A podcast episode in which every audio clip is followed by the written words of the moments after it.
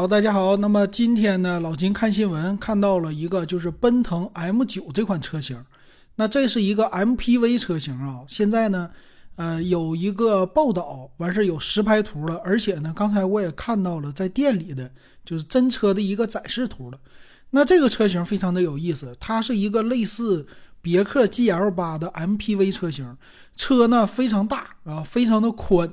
那看一下车身尺寸呢，他说是达到了5.28米，宽的话是2米，高1.94米，所以这个车其实非常的威武霸气啊！你看看别克的 GL8 啥样，这个车型它就能给你做到什么样啊？就这个大尺寸，然后它的轴距呢是达到了3.2米，就说皮卡的大轴距真高啊！那么但是呢，这个车型它是奔腾系列的。这是第一个我看的啊，这奇怪的点是他们家又换车标了啊！这个我是觉得这奔腾到现在换过多少个标了？我能记着的一汽的那个一最开始的一个数字的一，这是一个最早的奔腾标吧。然后后来的话是一汽那个小翅膀又是一个标啊，再后来的话一个数字的标，有一点像林肯那样的感觉。然后再后来好像又有字儿的，这次呢又整了一个啊，这次这个是把它拍扁了，又不是数字的了。拍扁了之后呢，这个第一感觉啊，我看出来有点像长安，长安家的有一个牌子叫啥来着？就是不是长安自己的欧尚啊，欧尚的话就是换标，他俩吧虽然不像，但是第一眼的感觉我就觉得这个车我不知道是啥牌儿嘛，必须得看后边。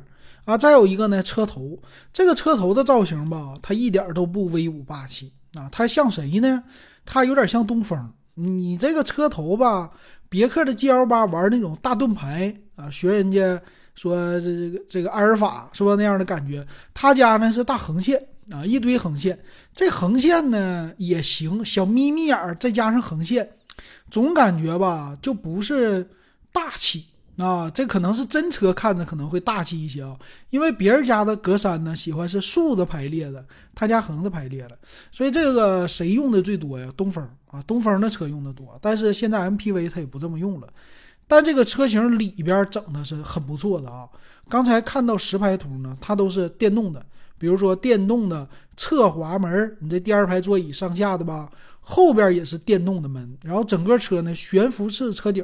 从侧面一看，这个车跟 GL8 是非常的像的啊！第一眼看起来，因为之前竞争别克 GL8 的车非常多，比如说传祺的 M8， 然后还有之前的荣威的 iMAX8 啊，你像大众的威然，你还有咱们沈阳之前的这个叫啥来着？中华家旗下的是吧？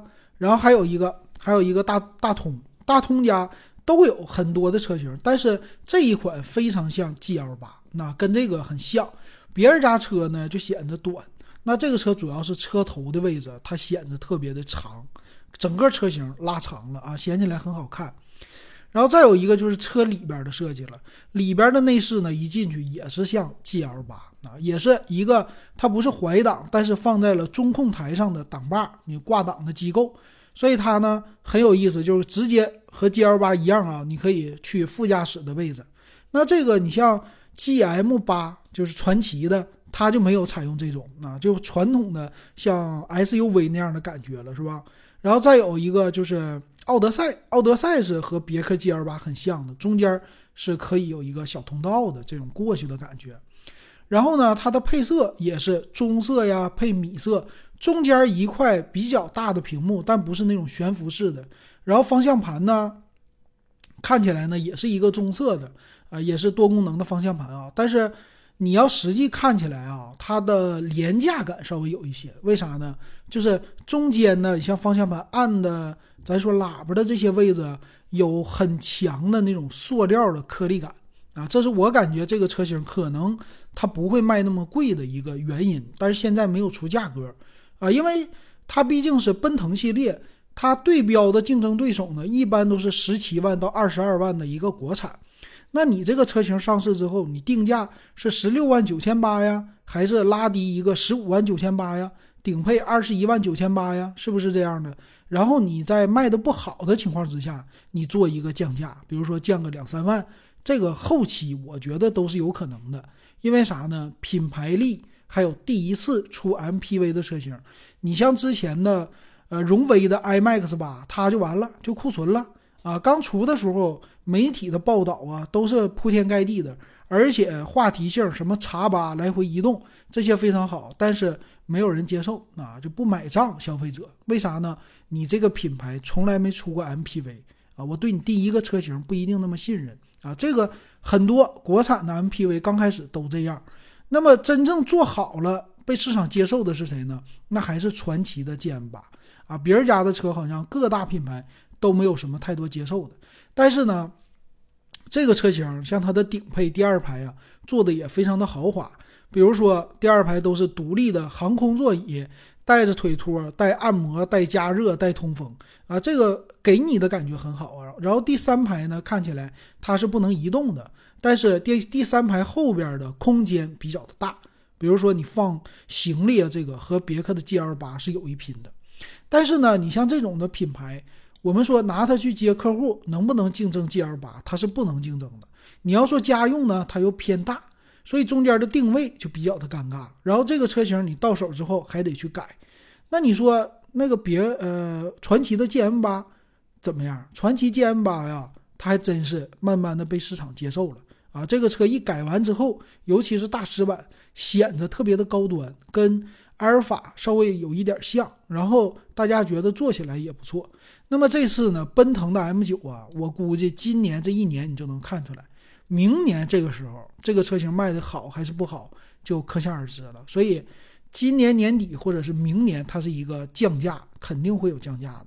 所以刚开始啊，就不是刚需的人可能看这个车型就没啥意思啊，就不一定会去买。然后再有呢，发动机它用的是 2.0T 的发动机，而且是后边独立悬架啊，这是一个正常的操作哈。所以你看吧，这个车什么时候上市啊？上市的价格，然后它没有混动。你像现在 MPV 车型啊，急需就是玩混动。混动的话呢，别克 GL8 轻混，像那谁奥德赛人家是有混动的，是吧？那别人家你像传祺的 GM8 呀，有没有混动啊？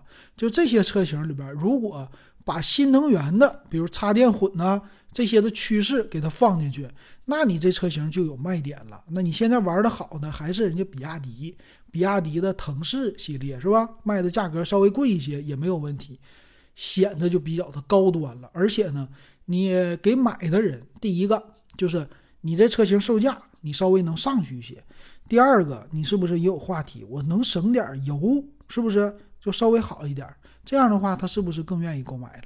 但不知道为啥就没有这种混动的版本哈。行，那今天这个车型就说到这儿。